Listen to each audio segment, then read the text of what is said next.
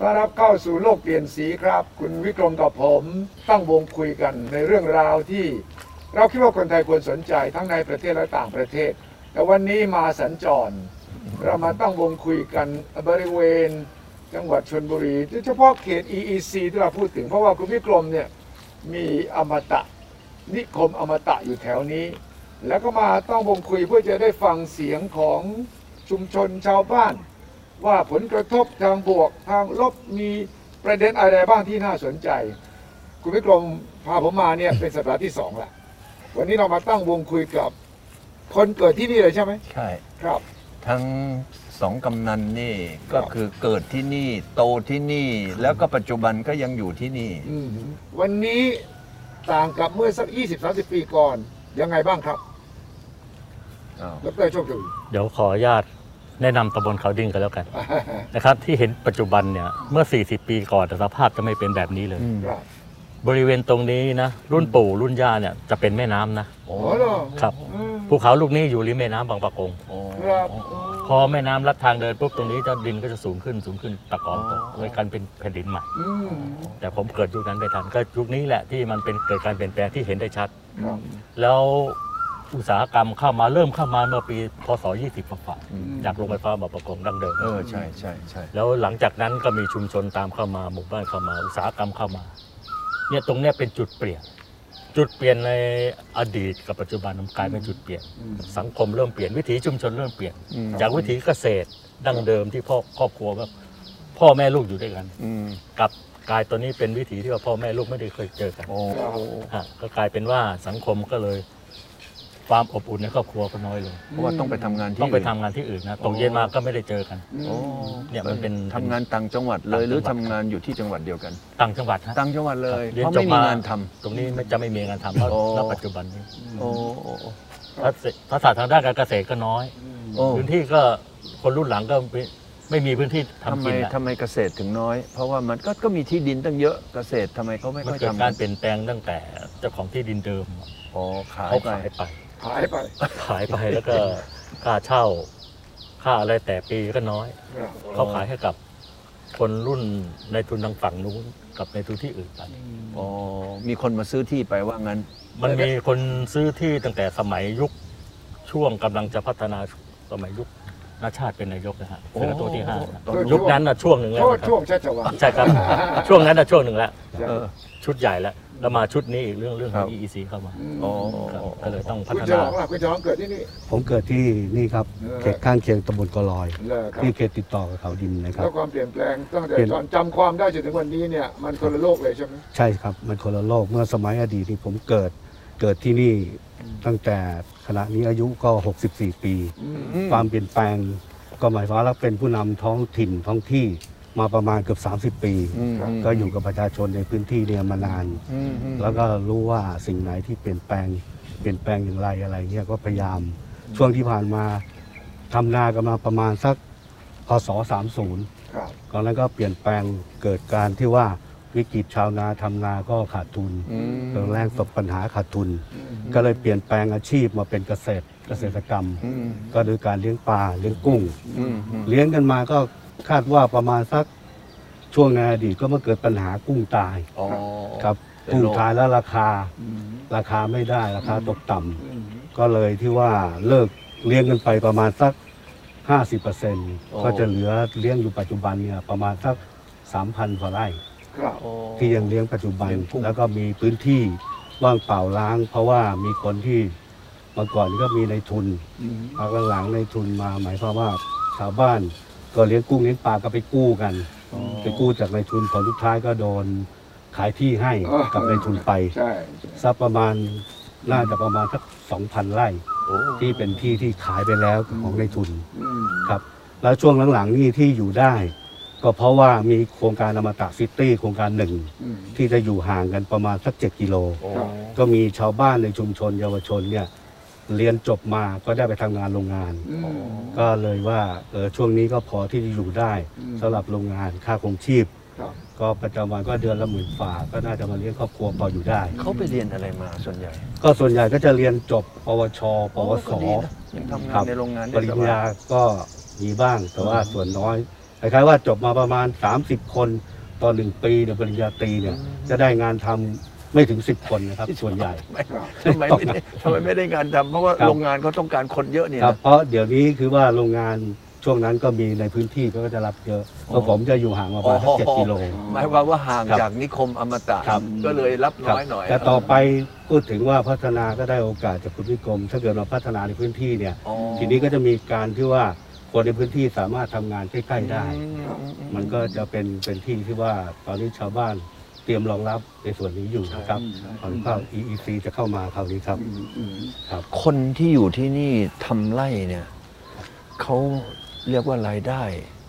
นะเออมันดีไหมหรือไม่พอครับ ไม่พอไม่ครับไม่พอก็ครับทำทำนาทำไร่เลี้ยงครับกุ้งเนี่ยอุตสาหเอ่อการการเกษตรทั้งหลายแหละ ไม่รตออดนนี้พูดง่ายๆว่า แค่ลดลงไปเรื่อยเป็นหนี้ไปเรื่อยแล้วก็เสมอตัวส่วนใหญ่ที่ได้ มาเลี้ยงครอบครัวทุกครัวเรือนขนาดเนี้ยก็ได้จากเยาวชนตัวเฉลี่ยแล้วครอบครัวละหนึ่งคนเออประมาณพันกว่าครัวเรือนเนี่ย ก็จะอยู่ได้จะได้เดือนประมาณหมื่นฝ่าอ๋อออะไรก็ดูแบบวิถีชาวบ้านในชนบท ก็พูดถึงว่าถ้ามีอุตสาหกรรมเข้ามาในอนาคตก็น่าจะดีขึ้นอะคิดว่าชาวบ้านได้คุยทำประชาคมกันไว้แล้วว่าเออเราประชาคมหมู่บ้านทำประชาพิจารณ์ไว้แล้ว คือต้องการที่จะให้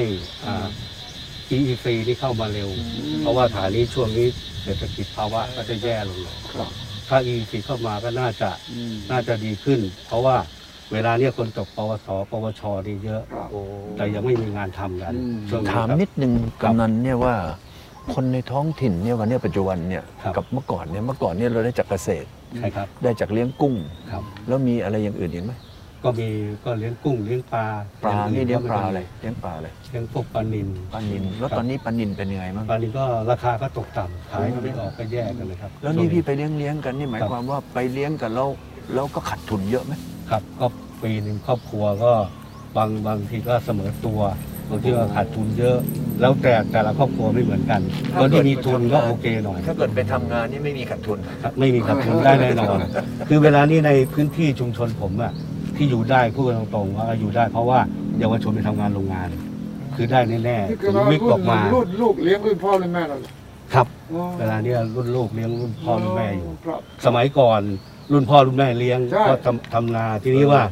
การการครองชีพอะไรเนี่ยมันยังต่ำเดี๋ยวนี้ค่าครองชีพมันสูง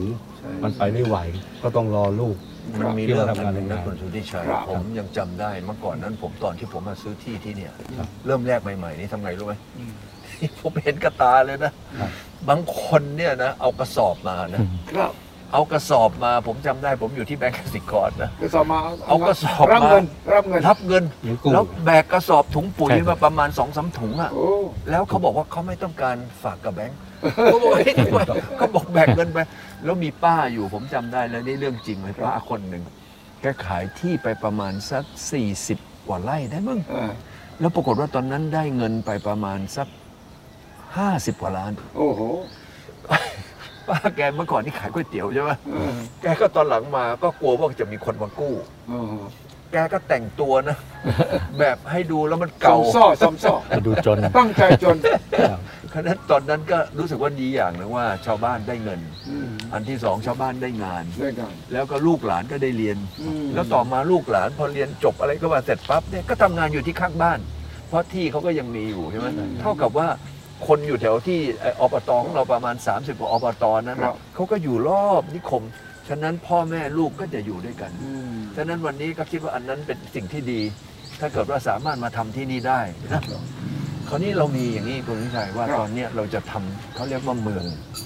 เรียกว่าเมืองอัจฉริยะ สร้างเมืองใหม่เลย เมืองอัจฉริยะเนี่ยไม่ใช่นิไม่ใช่นิคมอุตสาหกรรมนะอืมเป็นเมืองของทางด้านนวัตกรรมอืมฉะนั้นตรงนั้นเนี่ยจะเป็นอีกระบบหนึ่งไม่ใช่ไปใช้แรงใช้อะไรอย่างในโรงงานไม่ใช่ ใช้สมองมากขึ้น ใช่ใช่ที่นี่เนี่ยคนชนบุรีคนฉะเชิงเซาที่นี่เป็นคนมีความสามารถนะผมฟังโรงงานเขาคุยนะครับว่าเขาชอบใช้แรงงานที่นี่เพ ราะคนแถวเนี้เขามีบ้านอยู่ที่นี่แล้วเขาทำอะไรตอนอะไรเขาเรียนรู้เร็วมากเลย อืมเนี่ยที่ผมว่าเนี่ยที่เป็นนาคนฉลาดด้วยนะอืมอืม อืมมีคนพูดว่าพอนิคมอุตสาหกรรมเข้ามา EC เข้ามาก็จะมาทำลายวิถีชีวิตเดิมทำลายการเกษตร แล้วก็สิ่งแวดล้อมต่าง ๆ นานา จริงไหมครับ วิธีเกษตรมันโดนทับลายมานานแล้วครับ นี่อีทีเข้ามา เป็นตัวช่วยซะมากกว่าอ๋อเลยคิดครับว่า เป็นตัวช่วยของเรื่องรายได้อืมเศรษฐกิจที่ดั้งเดิมมันเสียไปแล้ว อืม ในเรื่องของวิธีเกษตรมันทำแล้วไม่ได้ผลอืม ครับมีผลกระทบตั้งแต่ เป็นเวลาเวลามานานมาแล้วตรงนี้มันมาเลยจุดที่ณปัจจุบันเนี่ยมาเลยจุดที่จะอนุรักษ์ไปแล้วอืม นี่มันต้องถึงจุดที่ต้องร่วมกันพัฒนาไปครับ เพื่ออะไรฮะเพื่อเด็กรุ่นหลังๆเนี่ยที่เขาจบมาเนี่ยอืมเขาจะได้มีงานทำอืมมีรายได้ตรงนี้ ครับ ถ้าศาสตร์ในด้านการเกษตรที่ผมพูดถึงเนี่ยเด็กรุ่นผม แม้แต่รุ่นผมก็เถอะเออน้อยแล้วไม่ทำละไม่มีใครมาไถนาแล้วครับอืมไม่มีใครมาโยนมาโยนกุ้งเลี้ยงกุ้งแล้วครับเพราะว่าเอานี่เคยเลี้ยงกุ้งเลี้ยงเคยเลี้ผยงมปลาเคยมาทุกรูปแบบแล้วครับเออเคยตั้งแต่ดำนาถอนหญ้าผมก็ทำมาหมดแล้วทำหมดแล้แล้ววคมัรันบไม่ไม่สามารถจะเลี้ยงดูเราได้ต่อไปแล้วเลยครับ ณปัจจุบันเนี่ยมันไม่สอดคล้องอืมไม่สอดคล้องกับวิถีชีวิตจริงอืมๆค่าของชีพมันสูงโอ้รายได้ผลการเกษตรก็ไม่แน่นอนอืมกลไกการตลาดไม่ได้ช่วยเลยนะครับอืมว่าถึงจะทำผลผลิตดีคุณภาพดีจริงอืมๆยังไงก็แล้วแต่ ราคาไม่ได้อัพตามเกรดนะตามท้องตลาดอ่าราคาตามตามความพึงพอใจของครับพ่อค้าบางคนเท่านั้นครับอันเนี้ยมันเป็นปัญหาที่ทางราชการพยายามจะแก้ไขแต่ก็ยังแก้ไขไม่ได้อืม สุดท้ายแล้วเกษตรกรก็เป็นหนี้ครับ ทั้งทั้งที่มีแหล่งทุน จากธนาคารองค์กรต่างๆ มาช่วยเกษตรกร ท้ายสุดเกษตรกรไม่ได้ไม่ได้มีฐานะอืมรวยขึ้นนะ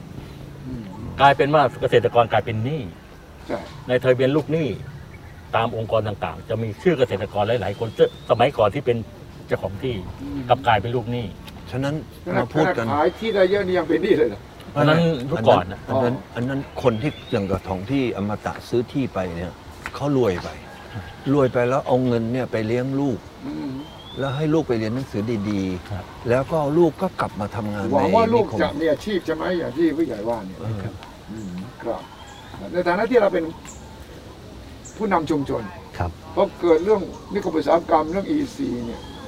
ก็มีส่วนหนึ่งใช่ไหมที่บ่นเมื่อกี้ที่ผมได้ยินใช่ครับว่าเนี่ยมาทำลายสิ่งแวดล้อมเนี่ยมาแย่งวิถีชีวิตเนี่ยไม่ไม่ได้พวกนายทุนมายึดหมดเลยต่างๆนานาเนี่ยครับความเป็นจริงคือ เมื่อก่อนนี้ที่เป็นผู้นำอยู่ก็มีความคิดตามที่ท่านผู้ประกายว่านะครับ คือหมายความว่าเมื่อในในอดีตนี้ก็กลัวกลัวๆกันนะครับ แต่มาในปัจจุบันเนี่ยคือความเป็นจริงแล้วเนี่ยผมเนี่ยศึกษากับอมตะโครงการที่หนึ่งเนี่ยมาเป็นเวลาเกือบ20 ปีครับแล้วก็ชาวบ้านก็คุกคีกับอมตะมาตลอด โดยการที่ว่าช่วยเหลือกันอยู่ เราทดลองคือช่วยเหลือกัน เวลาเนี้ยผมห่างจาก 6 กิโลจากอมตะโครงการที่หนึ่งเนี่ยอืมก็จึงได้มาร่วมทีมงานมาทำงานร่วมกันอืมโดยการส่งเสริมอาชีพอืมต่างๆ ก็รวมควบคู่กันอยู่ตลอดครัอบมตะก็มาดูแลกันอยู่ตลอดอืมนี้เราก็บอกเวลา มาคุยกับชาวบ้านอืมเราก็พาไปดูงานที่อมตะบ้างเออบ้างประชาชนก็ยอมรับเราบอกว่าในเมื่อเราเห็นแล้วเป็นรูปธรรมครับว่าอ่าโครงการที่หนึ่งเนี่ยมีส่วนดีอย่างไรอืมเขาก็ไปดูงานกันมาตอนเนี้ยก็ยอมรับว่าในพื้นที่ก็ยกตัวอย่างที่พันทองอืมนะครับ เมื่อก่อนนี้มีงบประมาณเนี่ยของอบตเนี่ยประมาณ 30 ล้านเออเดี๋ยวนี้พอมาตะขึ้นมาโครงการก็มาพัฒนา มีงบประมาณเพิ่มขึ้นอีก 300 ล้านโอ้ต่อหนึ่งปีเลยครับนี่คือฝ่ายรัฐนะนะครับฝ่ายรัฐฝ่ายรัฐพอเห็นว่าครับมันพัฒนาก้าวหน้างบก็เลยเพิ่มขึ้นครับภาษีเพิ่มขึ้นภาษีที่เก็บรายได้จากโรงงานอืมนะครับขึ้นมาเนี่ยเป็น 300 ล้าน ก็ถือว่าให้ประชาชนชาวบ้านเขาก็ยอมรับแหละอืมว่าเราคุกคีกับในฐานะที่อมตะยังไม่ถึงพื้นที่เราเนี่ยเราก็สามารถไปดูงานอะไรได้ แล้วก็ยอมรับ ทีหลังก็มีการประชุมประชาคมเออ ประชาคมหมู่บ้านเออทำประชาพิจารณ์ต่าง ๆ ในช่วงครับว่าอ่าประชาพิจารณ์แล้วก็ทุกคนนี่ยอมรับกันร้อยเปอร์เซ็นต์อืมโอเคอมตะเข้ามาพัฒนาเนี่ยดีแน่ๆในโครงการ EEC ที่รัฐบาลได้สนับสนุนเนี่ยครับว่าดีแน่นอน เพราะว่าเราดูตัวอย่างได้ที่เป็นรูปธรรมจากโครงการที่หนึ่งอืมอืมลูกหลานเราได้มีงานทำพันกว่าคนทั้งทั้งๆที่อมตะยังไม่เข้ามาพัฒนาในพื้นที่อ๋อและอนาคตเนี่ย อมตะจะมาพัฒนาในพื้นที่ตำบลกะลอยอืมชาวบ้านก็มองเห็นว่าคาดว่าอย่างน้อยลูกหลานเราได้มีงานทำแล้ว ครับอืมคือใกล้ไม่ต้องห่างไกลจากพ่อแม่เจ็ดกิโลครอบครัวจาก6กิโลก็เหลือว่าในประจำห่างกันอืมไม่ถึงกิโลอืมในลักษณะอย่างนี้ เออ ก็เป็นผลดีชาวบ้านก็โอเคอืมโอเคแล้วว่าคือการที่มีภาคอุตสาหกรรมมาร่วมควบคู่กับทางเกษตรที่มีอยู่ส่วนน้อยแล้วเนี่ย ครับ ก็สามารถที่จะอยู่ควบคู่กันไม่ได้ เราเห็นผลงานเป็นรูปธรรมแล้วอืมเพราะขณะนี้ไม่ใช่ว่าเราฝันหรือว่าเราดูแค่วิธีการ คือรูปธรรมที่เห็นแล้วจับโคต้องรงการได้ที่หนึ่งจับต้องได้อืมว่าหนึ่งภาษีที่จะพัฒนาในชุมชนนี้เพิ่มขึ้นได้ตั้งจากสิบเท่า30 ล้านกลายเป็น 300 ล้านโอ้โหนะครับ ประการที่หนึ่งประการที่สองคือลูกหลานมีงานทำอืม ประการที่สามการค้าการขายก็ดีขึ้นอืมอืมความเป็นอยู่ของฐานะในครอบครัวก็ดีขึ้นอืมอืมอืมนะครับ ก็มีหลาย ๆ ส่วนที่ว่าตอนนี้คือแล้วคนที่ยอมเขารับได้เคยมองในแง่ลบเนี่ยเขาเปลี่ยนความคิดใหม่เปลี่ยนความคิดเป็นแง่ดีหมดแล้ว เวลาเนี้ยต้องการถ้าเราพูดเปรียบเทียบง่ายๆคือสมัยก่อนยังไม่ได้ประกาศเป็น EEC โดยที่ว่าอมตะของคุณวิคมลงมาพัฒนาเขาว่าเอ๊ะทำยังไงนะ จะให้เข้าไปสู่ชุมชนเขาบ้างอืมมีแต่ว่า จุดทูปภาวนาก็ไม่ได้ นี่เราพูดกันว่าไงต้องจุดทูปภาวนาให้มาก็ไม่สามารถที่มาไม่ได้จะเดี๋ยวนี้บวงสรวงก็ไม่สำเร็จถ้าไม่สำเร็จ คือเดี๋ยวนี้เป็นโอกาสของชุมชน และบอกว่าตำบลกอลอยเนี่ย เวลาเนี่ยไม่ต้องจุดทูบแล้วมาเอคุณงพร้อมมาเองอะนี่นี่มาด้วยตัวเองถ้ามาด้วยตัวเองในวันนี้เลย ผมบอกว่าเป็นสิ่งที่ดีว่าเอ่อทางอมตะเนี่ยอืมได้ ต้องขอบคุณคุณวิกรมไว้โอกาสแรกนะครับครับ ว่าได้สร้างโอกาสให้กับตำบลกอลอยในอนาคตเนี่ยว่าที่จะเริ่มดำเนินงานสร้างเนี่ยอืมทุกคนถือได้ว่าอืมต้องการร้อยเปอร์เซ็นต์ในขณะนี้นะครับอืมก็ขอบคุณมากครับ ที่จริงนะประเทศที่ทำได้ดีที่สุดเนี่ยก็คือไต้หวัน ไต้หวันด้วยนะอืมผมจำได้ว่าไต้หวันเนี่ยเกาะเล็กๆเนี่ยอืมเป็นประเทศที่ส่งออกไอ้เอ่อเขาเรียกว่าหลอดไฟ คริสต์มาสอะอ่ามากที่สุดในโลกอืมเฮ้ยถามว่าเขาทำยังไง เขาเนี่ยอืมเป็นนโยบายของรัฐบาลเลย นี่ต้อง 40กว่าปีที่แล้วนะอืมนโยบายรัฐบาลว่าจะต้องกระจายทางด้านเศรษฐกิจเข้าไปสู่ชุมชนอืมด้วยการเนี่ยส่งเสริมให้กับบริษัททำพวกเนี้ยอืมนะเอาของเนี่ยนะไปให้กับชาวบ้านอืมแล้วชาวบ้านเนี่ยก็จะมีแม่บ้าน หรือคนที่เกษียณแล้วเนี่ยอืมก็ทำพวกเนี้ยครับ ทำอยู่ในบ้านแล้วเสร็จแล้วเขาก็มาเก็บอืมตรงเนี้ยเป็นหลักการที่ทางเอ่อรัฐบาลไต้หวันทำมาตั้งเกือบ 50 ปีที่แล้วแหละครับถ้าเกิดว่าเรามามองดูว่าวันเนี้ยเรามีคนเหล่าเนี้ยก็คือคนที่เป็นพ่อบ้านแม่บ้านเนี่ยอืมอายุ 60 ละอืมไม่มีใครเขาเอาละอืมแต่เขายังอยู่บ้านเนี่ยสามารถทำอะไรได้ ในแง่ของงานใช่ระดับแบบแบบถูกต้องระดับพื้นพื้นๆน่ะอืมยกยกตัวอย่างนะ ยกตัวอย่าง บริษัทเราเนี่ยผมไม่รู้ว่าในโรงงานเนี่ยมันจะมีงานประเภทแบบเนี้ยอืมที่เป็นแบบงานขั้นต้นใช่หรืองานง่าย ๆ งานประกอบอะไรเงี้ยอืมถ้าเกิดว่าเราสามารถที่จะคุยกับโรงงานได้ว่าเอ้ยเรารวมมามาเป็นเป็นสมาคมถูกต้องเลยแล้วสมาคมอันนั้นก็คุยกับทำไมชาวบ้านใช่ว่าชาวบ้านเนี่ยถมพอชุมชที่จะว่าทำตอนเนี้ยเอ่อทำไอ้แบบง่าย ๆ อย่างนี้ได้ไหมเออง่ายๆทำอะไรแล้วถ้าทำได้เนี่ยก็ทำไมมันใกล้โรงงานเนี่ยอืมโรงงานก็ส่งของมาแล้วมาว่าจ้าง ใช่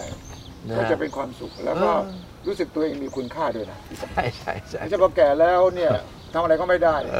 ก็รู้สึกเออเราไร้ประโยชน์แล้วเด็กๆมาก็ เพราะแม่ไม่รู้เรื่องนะอันนี้เสียนะเราแก่เราเริ่มแก่เรารู้สึกใช่ไหมผมผมผมมองอย่างนี้นะอ่าคือวิถีชุมชนชาวบ้านเนี่ยเขามีองค์ความรู้อยู่แล้วใช่เออเอาองค์ความรู้ของเขานั่นแหละใช่ให้ความสำคัญในองค์ความรู้เขาในเรื่อง วิถีชุมชนเขาทำอาหารใช่พื้นเมือง ในเมื่อทรัพยากรเขามีอยู่แล้วเขาไม่ต้องไปเรียนรู้อะไรอีกเลยครับครับ เพียงแต่เราให้ความสำคัญเขาในองค์ความรู้ของเขาเนี่ยต้องเลยให้เขาทำไอ้นี้ขึ้นมานะถูกต้องอุตสาหกรรมมีพนักงานสามหมื่นห้าหมื่นคนนะช่วยขายได้อุดหนุนได้ไหมขายได้เออตั้งแต่เยาวชนมีโรงเรียนมีการศึกษาให้ จบมามีงานทำให้พอถึงพอแต่งงานมีลูกก็มีสวัสดิการทำงานโรงงานแก่แล้วก็ยังพึ่งพา ความที่มีอุตสาหกรรมอยู่รอบๆตัวเราเองได้ อย่างเงี้ยมันจะครบวงจรครับแล้วมันจะเห็นเนื้อหาจริงถ้าอุตสาหกรรมไหนนะ วางงานไว้ให้เป็นชุมชนสวัสดิการเนี่ยไปถึงจุดนั้นได้เนี่ยๆอืมผมว่าการยอมรับจะเกิดขึ้นระดับประเทศเต็มที่เลยนะครับแล้วไม่ใช่เฉพาะที่นี่นะไม่ใช่ฮะทั่วประเทศถ้าเลยอุตสาหกรรมนี้จะไปจังหวัดนั้นจังหวัดนี้อืม ผมว่าคนตั้งไม่มีอะน่าฮะเขาใช่ เขาจะมองวาดวาดหวังว่าเฮ้ยอุตสาหกรรมนี้มาแล้วนะถูกต้อง จะได้ประโยชน์ถูกต้องถูกถ้าต้องถ้าเป็นทำคล้ายๆ เป็นรัฐสวัสดิการให้ได้ใช่คล้ายๆมีสวัสดิการตั้งแต่เกิดจนตายอะถูกต้องต้องเลยดูแลเขาหน่วยงานบางหน่วยงานอาจจะดูแลเขาไม่ทั่วถึงก็ได้ ใช่แต่สิ่งที่เขาอยากได้ยังไม่ตอบโจทย์เขาเนี่ยใช่เขาก็อยากได้ ถ้าอุตสาหกรรมนี้ ใช่ทั้งส่วนของท่านทั้งส่วนของท่านมาช่วย ผมว่าอืมใช่ความรู้สึกเขาจะเปลี่ยนเห็นนะด้วยเลยเห็นด้วยเลยว่า อันนี้เขาจะมองอุตสาหกรรมเป็นส่วนหนึ่งของชีวิตเขาละเขาบอกนี่นะที่เราอยู่ได้เงี้ยเพราะอุตสาหกรรมมาช่วยเราฮะให้เขาดีใจอุตสาหกรรมมาดีถูกต้องแทนที่จะบอกว่าเขามาทำลายวิถีชีวิตเรามาเอาเปรียบเราเนี่ยมันจะตรงกันข้ามมันจะมองเห็นว่าเนี่ยครับเข้ามาช่วยสนับสนุนสนับสนุนซึ่งผมคิดว่าคุณวิกรมก็ทำอยู่ วันนี้นะ GDP ของชนบุรีเนี่ยเป็นเบอร์สองของประเทศนะชลบุรีเนี่ยนะ เออเบอร์สองของประเทศแล้วนะเออเออถามว่าเป็นเบอร์สองของประเทศเพราะอะไร เพราะมันมีนิคมอุตสาหกรรมอืมที่เอามาทุกอย่างมารวมอืมแล้วทำให้มันทำไมมันสมบูรณ์อืมแล้วคนอยู่ข้างๆก็จะได้ไปด้วยกันอืมใช่ไหมฮะอืมเออก็เลยเลยคิดว่าอันเนี้ยเอาประสบการณ์ที่เรามีมา 30 กว่าปีนะครับถ้ามาทำใหม่เนี่ยมันก็ไม่ใช่นิคมอุตสาหกรรมละ เป็นเมืองเขาเรียกว่าเมืองอัจฉริยะ เมืองอัจฉริยะที่กำลังจะเกิดขึ้นเอออืมมัมันนจะจะเป็นเมืองอัจฉริยะ แห่งแรกของประเทศไทยที่มีสเกลขนาดนี้นะในในระดับขนาดอย่างนี้เอ่อมันมันเป็นอะไรที่มันมันมันหลากหลาย อืมแล้วก็จะสมบูรณ์อืมสะอาด อืมจะไม่มีคำว่าเมืองอัจฉริยะกับนิคมอุตสาหกรรมมันต่างกันยังไงนิคมอุตสาหกรรมเนี่ยอยู่ในเรื่องของสายการผลิต อืม จะต้องมีกลิ่น อืม จะต้องมีแสงเอ้ยมีเสียงอืมนะฮะจะต้องมีการผลิต แต่ที่นี่ไม่มีการผลิต อืมที่นี่เป็นเมืองนวัตกรรมใหม่ นะฮะจะทำพวกเกี่ยวกับเรื่องของซอฟต์แวร์ อืม จะทำเรื่องของนวัตกรรมใหซึ่งม่คุณต้องผลิตคนรุ่นใหม่ แล้วคุณต้องให้การศึกษาเด็กของเราเนี่ยจะมีโอกาสได้เรียนครับสิ่งเหล่านี้แหละว่าเราต้องการเจเนอเรชันมของคนรุ่นใหม่ที่มีทักษะอีกแบบหนึ่ใช่งแล้วเราก็สอนเขาตั้งแต่เดี๋ยวนี้สิ เพราะว่าคุณต้องมองข้างหน้าอีก ใช่10 ปีเลยนะใช่ ที่จะสร้างคนรุ่นใหม่เพื่อจะมาเออทำอย่างนี้ใช่ แล้วผมวาดภาพคำว่าเมืองอัจฉริยะเนี่ยมี